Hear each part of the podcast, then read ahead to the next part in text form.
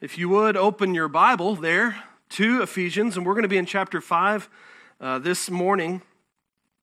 Last time I was preaching to you, we talked about uh, a uh, new clothes and how Paul described how we're to put on the new man. And he continues with this uh, thought very much. I, I, believe this is kind of a continuation of the thought he was. Uh, we talked about this last time about new clothes, putting on the new man. It, it, it helps us to, um, it, it's helped us to understand this if, the, if we connect these thoughts together because what Paul then asks us to do is to have a new walk. If we read that first verse in chapter 5, Ephesians chapter 5, it says, But ye therefore, oh, excuse me, be ye therefore followers of God as dear children. Let's pray. Father, I praise you for your word. Lord, we should praise you and worship you and thank you for your word every minute of our life because our very salvation is rooted in your word. It's been revealed to us through your word and the way we're to live our life and the wisdom we need for this life and your will revealed to us is in your word. God, it is so precious to us. Lord, I thank you for this passage. God, I pray you would empower me uh, beyond my ability to share the truth the truths revealed here by Paul's words in these 17 verses. Lord, help me to communicate your word to your people, and Lord, help us to live it out. In Christ's name we pray. Amen. Have you ever heard the saying, the apple doesn't fall too far from the tree? What does that mean? I know I asked you a question in a Baptist church, and you're supposed to be stoic and not sing loud and not clap your hands or raise your hands or any of that stuff. You're not supposed to worship outwardly. But I promise it's going to be okay. Lightning will not fall from heaven if you answer my question. what does it mean that the apple doesn't fall too far from the tree? Sister Kathy. That you'll be like your parents, yeah. Or maybe a, better one is uh, like father, like son. Yeah. I, uh, I had the blessing of having a really great dad when I was growing up. And, uh, you know, my dad was a, he, I had a lot of great older examples. I had an older brother, two older brothers, but one that I really loved and the other one I loved more later. Um, but my oldest brother, Dave, and my dad, I wanted to be just like them. In my eyes, they were the epitome of strength and, and, and, uh, and, and something to be admired. And, I, you know, I boys do things to kind of imitate their dads, right? I remember I had a, uh, uh, when I would take baths, I had a, my mom had bought me a, a Flintstones shaving kit. It looked like a little rock on a stick, you know, and it was plastic, and came with a little bit of shaving cream. And I loved that little shaving, pretend shaving thing so much. My mom bought me a whole can of Barbasol to keep doing it.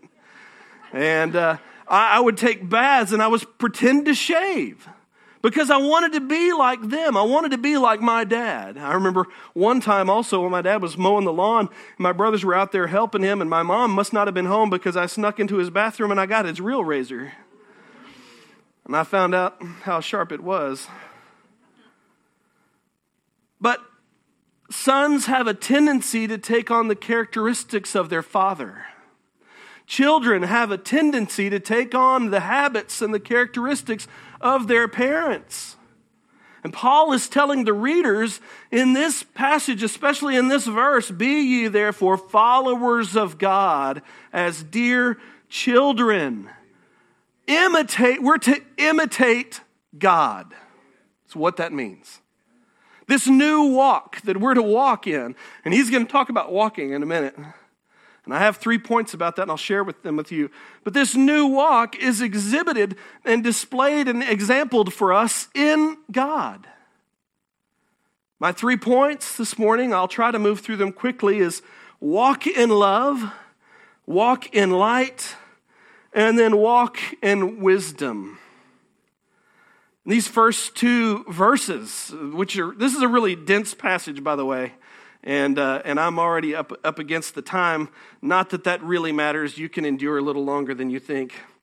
But these first two verses talk about walking in love. Be ye therefore followers of God as dear children, and walk in love, as Christ also hath loved us and hath given himself for us as an offering and a sacrifice to God for a sweet smelling savor. Listen, if you're today here and you know that you've trusted Christ as your Savior and you know where you're headed when you die, you should walk in love. Your life should just shine the love of God into every area of your life. People ought to be able to see you working at your job that you don't always love, going to the school you don't always enjoy studying at, uh, uh, uh, mowing your lawn, doing whatever you do in your neighborhood. Listen, they ought to see that and they ought to see the love of God in your life. We're to walk in love. And he gives two examples. First, it talks about as dear children. Well, how, how is it that we've become children of God? Uh, we're supposed to love like the Father. How did we become His children? If we go back to uh, Ephesians 1, verse 5, it says that, uh, uh it says verse 4. I'm going to read verse 4 too. Goodness, how do you read? Man, I'm back in chapter 1. I have this problem with chapter 1, don't I? Blessed be the God and Father of our Lord Jesus Christ, who hath blessed us with all spiritual blessings. This is verse 3 in heavenly places in Christ, according as he hath chosen us in him before the foundation of the world, that we should be holy and without blame before him in love. And listen to verse 5 having predestinated us unto the adoption of children by Jesus Christ to himself according to the good pleasure of his will. The way that we became children is it tells us that God the Father adopted you through Jesus. And it wasn't something he did because he was kind of like, you know, constrained into this idea because Jesus followed through with the cross and now, well, I guess I have to adopt these, these rascals. No, he did it according to his will. You have, you have been uh, saved by the will of God. You have been saved through the blood of Jesus Christ by the will of God, and now He is your Father. And Galatians 4 6 says, not only can we consider Him our Father, but now we can cry out, Abba, Father. Abba, which is such a, a, a intimate name for, for a father. It means daddy. I'm still, I turned 41 this last week, just Wednesday, and, and you know what? When I see my dad, I don't call him father. I call him dad. I call him daddy. Every now and again it'll slip out because he's my daddy and I love him. He has such a dear uh, a place in my life. And our relationship with our Heavenly Father is to be the same. In fact, God designed this relationship to be intimate, incredibly intimate. Now it says in Galatians 4 6, like I said, that we can now call him Abba, Father. He has filled our life. Not only has He given us a Father, He's filled our life with a new family. If you're here and you've trusted Christ and you know where you're going when you die because of the blood of Jesus Christ, and you have a heavenly Father, not only that, if you're a member of this church, you have a heavenly family. There's a reason. It's kind of bizarre. I, I learned uh, from, uh, from some new members. They're not new any longer, they've been here for quite a while. But uh, uh they came from a church and from a background where they didn't call each other brother and sister. Well, there's a reason why we do it. Did you know that? The reason why I called Marty over here, Brother Marty, and Brother Lester here, who's twice my age, he's still my brother in Christ.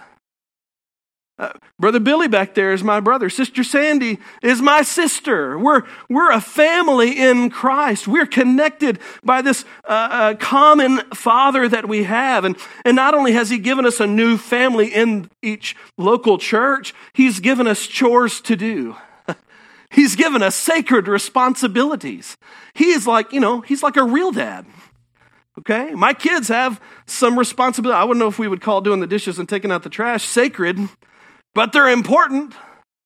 And God has given us sacred responsibilities, chores to do. We're to share the gospel. So we're to walk in love, love like the Father. But the, the great example given to us here in Ephesians chapter 5 is in verse 2, and that's in Christ. It's a more explicit example.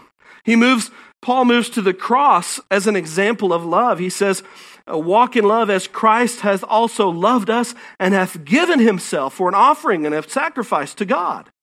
Uh, uh, he's talking about the cross. He's talking about the, about the power of Christ's love demonstrated through the cross. Uh, you know, there's a, a, a I love the movie Back to the Future. The first one, what is the main song by Huey Lewis and the News that you, that you hear at the beginning? You remember? No, that's, that's number two. The first one, you remember? That's the power of love. Yeah, right? He's singing about something that's earthly. I'm talking about something that is heavenly and beyond any power we've ever seen. I mean, we're talking about power beyond the power of a mother's love. We're talking about the power of love that sent a, a, a innocent man, actually God, leaving his place in heaven to come to earth to live in our dirty world and to shed his innocent blood for you. And I don't know what you think about yourself, but you're not that great. Okay? I didn't deserve the blood of a Savior to cover my sins. But the power of his love was demonstrated through this tremendous sacrifice. And the example for us is that our walking in love should, be, should mean sacrifice in our own life. The power, uh, the, the pattern. What about the pattern of his love? Well, the pattern of Christ's love is giving ourselves away for the good of another. You see that often in our world today? Do you? No. It's bizarre. It's strange to unbelievers. Sacrificial love. They, they've never witnessed it like you and I have experienced it through Christ. But you know, you should be willing to give up your comforts and your dreams and your ambitions and your maybe your financial gain. You should be willing to give up everything for the good of others by sharing the gospel for them. Listen, sharing the gospel is not a convenient thing. Not at all. It's not convenient to share the gospel because you know what? It's divisive. Nobody wants to hear they're a sinner. Nobody wants to hear that if they die, they're going to go to hell. They might want to hear what they can do about it if they believe that such a thing is true. But let me tell you, the truth is is every single person needs to know it. They need to hear the gospel. And it's not convenient for us to do this. It's going to require sacrifice. But you know what? Christ is our example in that he gave up everything for you. And like I said, you're not that great, and neither am I. Like Paul, I, I consider myself chiefest of sinners when I compare myself to the glory of God.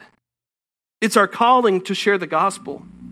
It's a, a, a calling for us to show, to walk in love, uh, not just to walk in love as though it's a sentiment, like just to say, I love you. I can, I can stand up here before you and tell every single one of you, I do love you. I love you. But you know, it doesn't mean anything if I don't live it. I tell my boys on a daily basis, I love you, and I do. But would it mean as much to them if I treated them like garbage? If I if all I was was mean and hateful and, and hurtful to them? No. If I just didn't, you know what? Would it mean as much to them if I just neglected them fully? Listen, there's fathers and parents in the world that do this with their children that neglect their kids. Their kids don't even really know that their parents love them because they've never seen their parents love them. Listen, we're to walk in love as in indeed. 1 John 3 8. Uh, John wrote, My little children, let us not love in word, neither in tongue, but in deed and in truth. The pattern of love, the pattern of love that we see exampled in Christ is that he did something with his love. And we're to do the same as we try to walk in love. Jesus' demonstration of love moves us to love one another, to forgive one another, to give financially for others, to spread the gospel, to be patient with others, even to love others who, who annoy you. Jesus' demonstration of love in Ephesians tells us that we're to repent of racism and display love towards different people from us. Listen, uh, let me just, you know, I've already, I've already brought it up, so I'll just continue with this just for a moment. You know, there's only one race. If you have any idea about there being uh, other races and, and some are lesser than you because of their skin color or because of their ethnic background or because of their culture, let me tell you, that's a lie from the pits of hell. God made man. That was it. And we all came from one Adam and Eve. That's where we come from. All colors, all cultures, all, all, all backgrounds, we all come from, we're all the same. And we're to love others as Christ loved us. We should demonstrate our love through all these things and also for caring for those in need. How, how can we do that? Galatians 2:20 says I am crucified. Paul wrote I am crucified with Christ. Nevertheless I live. It's that kind of the same thing as putting off the old man and putting on the new man, isn't it? Yet not I, but now Christ liveth in me, and the life and the love that I now live in the flesh, I live by the faith of the Son of God who loved me and gave himself for me. Listen, the only way we're going to be able to follow the pattern of Jesus' love and to walk in love in our life is to die to ourselves. I got to keep moving. What about the smell, the perfume of love? It talks about this in this passage. He says, in uh, verse 2, he says, As Christ also hath loved us and hath given himself for us as an offering and a sacrifice to God for a sweet smelling savor. What is he talking about?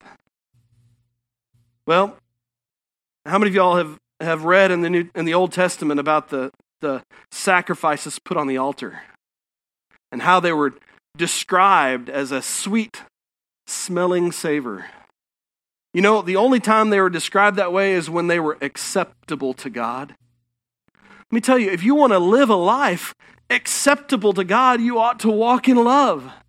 It is uh, you ought to be willing to sacrifice uh, that is a walk in love. It's a, it's a sacrifice, sacrifice of love that is pleasing to God. I, I was thinking about this and I, I, I was reminded of missionaries and, and just kind of digging into some missionaries that maybe had really sacrificed. I came across Amy Carmichael. Amy Carmichael, who was a missionary to India.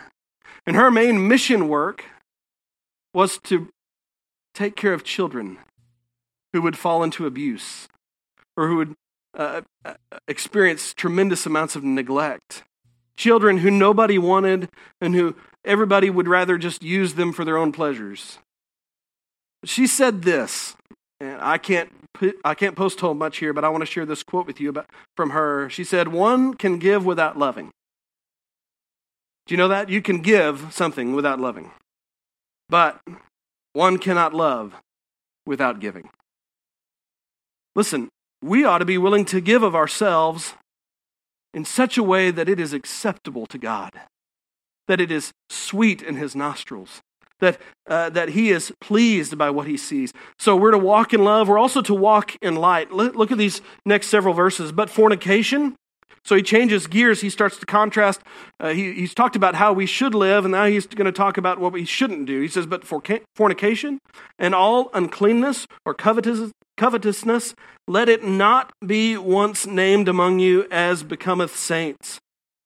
So the very first thing on his list tells us that we're to seek God instead of seeking idols. Uh, the first thing on the list is fornication sexual impurity. It's at the top of the list. Now, why is that?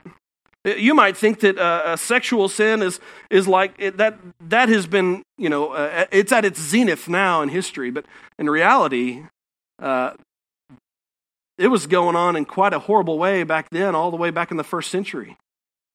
And especially in the, in the uh, place of Ephesus, where uh, the worship of Diana there involved prostitutes in the temple. It involved uh, uh, uh, doing these erotic, sexually impure things in the temple. Listen, God made sex, and it's a good thing, but it belongs in marriage. It belongs in marriage. That's the only place that it belongs. You're not going to ever have a, a, a, fulfilling sexual life without it existing in marriage because that's how God designed it. He also talks about uncleanness. Uh, uh, uncleanness, that means any kind of filth. Uh, we're to do as Peter wrote in First, uh, First Peter 1.16, because it is written, Be ye holy, for I am holy. And then he, he, he identifies covetousness. Uh, and I did just messed up that word. That's okay. What is covetousness? Covet, man, I don't say it. How, what is greed? It's greed. Uh, you know what? How many of y'all feel like greed is a major sin in your life? You don't have to raise your hands, just raise it in your heart. Hey, did you know that if you're American, it's probably one of your top sins? Money has become our God. It, it drives almost all of our decisions. It, uh, uh, the, the pleasures that money bring drives almost all of our decisions. Nice cars, nice houses. Uh, it is such a, a, a, a part of our culture that we kind of identify ourselves as, as not being successful if we don't have the certain kind of house or a certain kind of car. Listen, you may not believe it, but greed is part of the sin in your life. You may be thinking, sitting there thinking, Brother Darren, you don't know me. I, have I've conquered that sin in my life. Let me tell you, don't fool yourself. The devil wants you to believe that lie. And I, I, you're right, I don't know your heart, but I know that the heart of, of Americans is a heart of greed.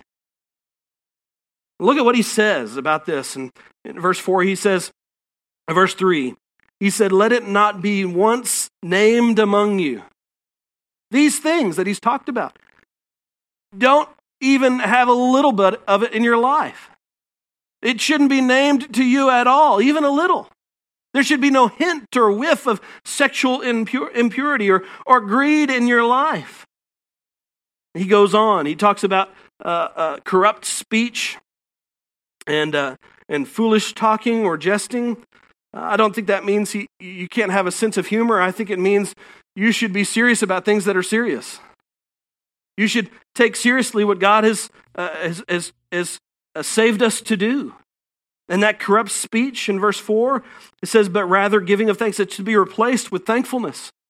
You know, it's really hard to complain when you're thankful. It's really hard to get bent out of shape about your circumstances in your life if you're thankful for the circumstances in your life. That sounds crazy, doesn't it? Because it is crazy. You can't be you can't be uh, uh, unhappy with your circumstances if you're thankful for them. And you might think, I don't have any be, anything to be thankful for. Well, did you wake up this morning? Hey, is the air still breathable? Is there, uh, is there a hope? Is there, is there money in your bank account or is there the hope of money? Hey, even if there's not, God supplies for all who have need. He does it through, uh, uh, through our jobs, but He also can do it through the church. He can do it through all kinds of means. Let me tell you, uh, you may think your circumstances just aren't right today, but let me tell you, God has allowed you to live in them. You may be there in those circumstances because of your own sinful choices, but I can tell you, God wants what's good for you, and He wants you to come out of them. We should be thankful for Him, thankful for what He's done for us, instead of focusing on all the things we don't like or how we didn't get our way. Verse 5 and 6 For this you know that no whoremonger, nor unclean person, nor covetous man who is an idolater hath any inheritance in the kingdom of Christ and of God. Let no man deceive you with vain words, for because of these things cometh the wrath of God upon the children of disobedience. What he's saying is he's giving a warning. He's saying, listen, if you're going to live this way, you're going to experience the fruit of it. And you're going to experience the wrath of God on those who are unbelievers. If you're a believer, you shouldn't be experiencing that. You should not be facing that. There's a warning there. Verse 7 But uh, be not ye therefore partakers with them. You know, this verse could also be uh, mirrored in uh, 2 Corinthians 6.14, be not unequally yoked together with unbelievers. When he's talking about with them, he's talking about unbelievers. He's talking about the unsaved who, who can only live by the flesh, and their flesh only produces sin, cannot produce pleasing things to God. He says, Don't be partakers with them, for you were sometimes darkness. I, I love how he how this is worded. He says, You were you were darkness. He's talking, he's, Paul is writing to believers here. He's writing to a church. And if you're here and you're part of this church, you're at least supposed to be, by your testimony, a believer. He says, You were darkness, but now are you light. There's quite a contrast there, isn't there? I mean, what's the opposite of darkness? Light. These are opposites. And what he's saying is, he's not saying that you had once walked in darkness. He says you were, at one time, you were darkness. But now, you are light. Something has radically changed in you. You have a completely new identity. And he doesn't say you're just light on your own because of your own awesomeness. He says you are light in the Lord. So now walk as children of light. But you were sometimes darkness, but now you are light in the Lord. Walk as children of light. We're to walk in the light. Light, we should show the fruit of light. That means we shouldn't join those in darkness. We should live it out in our new identity. We should do what's right and good and true. We see that in verse 9 for the fruit of the Spirit is in all goodness and righteousness and truth. We should be doing things that are good, right, and true. I, I, try to teach my kids this. You know, whenever, uh, whenever you have feelings, feelings are not good and right and true all the time. You got to get back to the facts. Let me tell you, you're not going to find any more factual book than the book of God's Word. When you get uh, attacked by the devil or attacked by life or by your own flesh to, to focus on your circumstances that you don't enjoy or you don't like, let me tell you, you need to redirect your thoughts on the, that what is good, right, and true, and then walk in those things. I got to keep moving. We should, we should do what's right, good, and true. We should live pleasing God in verse 10, proving that which is acceptable unto the Lord. The next few verses talks about how light, how light uh, will shed, uh, how, how you can shed light on sin, on darkness, how, how light will reveal sin in the world. Uh, you know, brother, brother uh, Bob this morning uh, preached a good, or he taught a good lesson uh, about the from the life of Matthew and the life of Jesus, and and and the question was, how should we deal with unbelievers? It's right there at the end of this lesson. And we should speak to them the truth in love. We ought to be able to reveal to them that they're in a sinful state and they're facing maybe an eternity in hell if they've never trusted Christ. Uh, not maybe, absolutely. We should allow uh, light to shed, to, to show the sin of unbelievers, but you know, light and I'm, I'm just going to read verses 13 to 14. I'm going to encourage you to read this whole passage through verse 17, but uh, when you get home. But just these last two verses. But all things that are reproved are made manifest by the light. For whatsoever doth make manifest is light. Wherefore he saith, Awake, thou that sleepeth, and arise from the dead, and Christ shall give thee light. What he's saying is, is that light can transform unbelievers from the darkness into the realm of light themselves.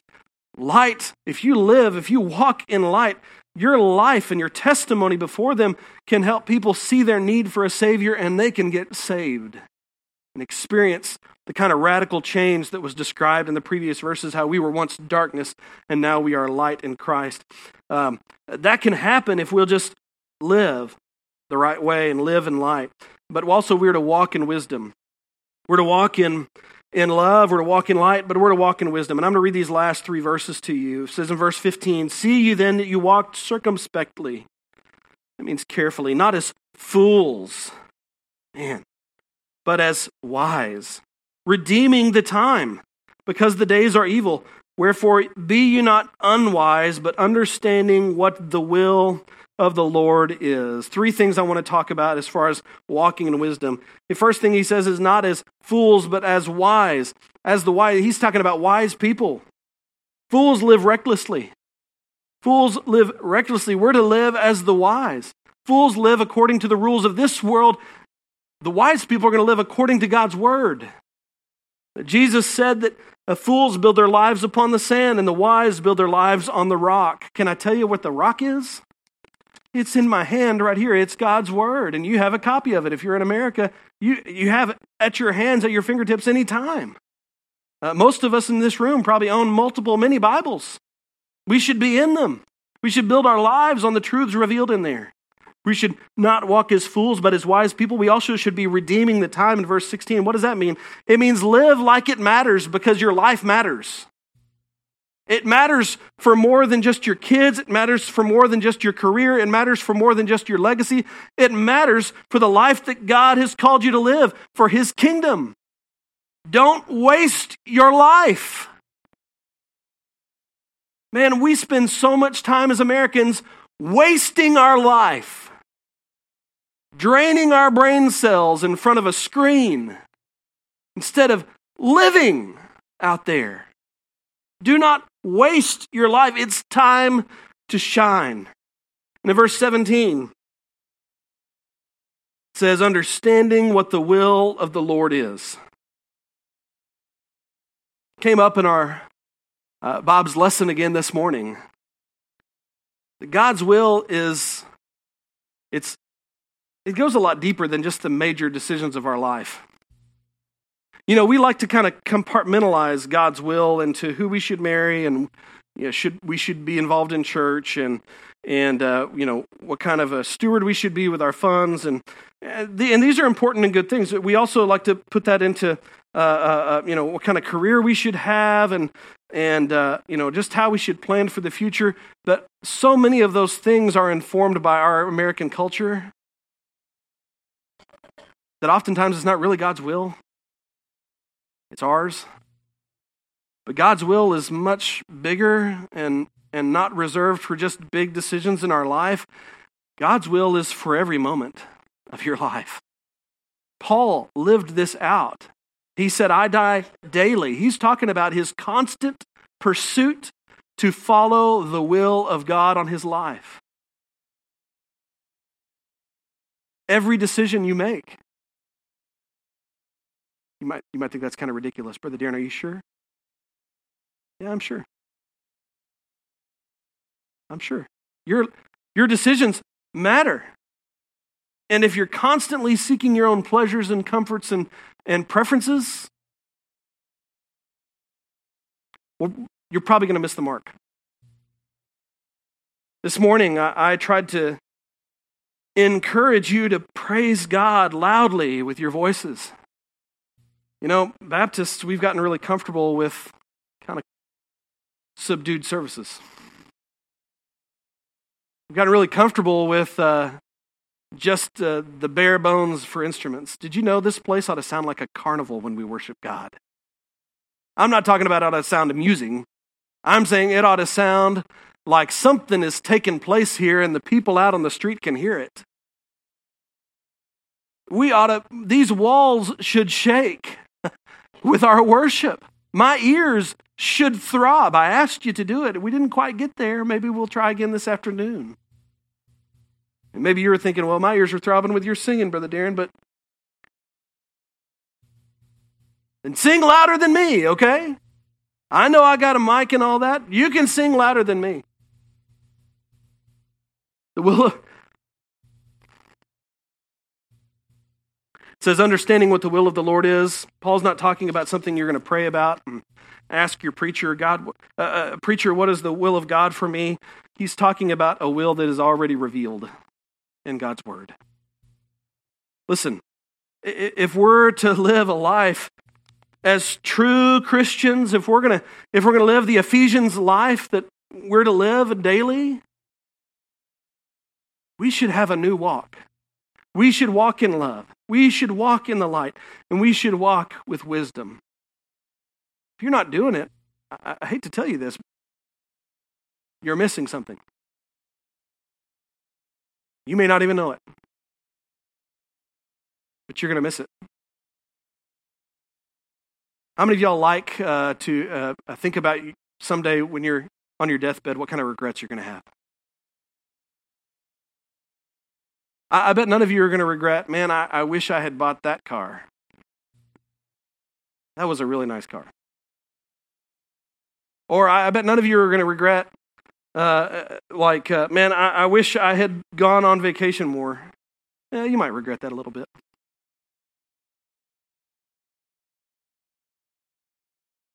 Listen, don't miss out on what God wants to do with your life. because you just live for yourself. Let's have a new walk. Let's stand together. I'm going to pray. Melissa's going to play a song of invitation for us. Whatever you want to play, sweetheart. It's your opportunity to respond to God's word. I, I pray you're not looking at the clock. I keep looking at it.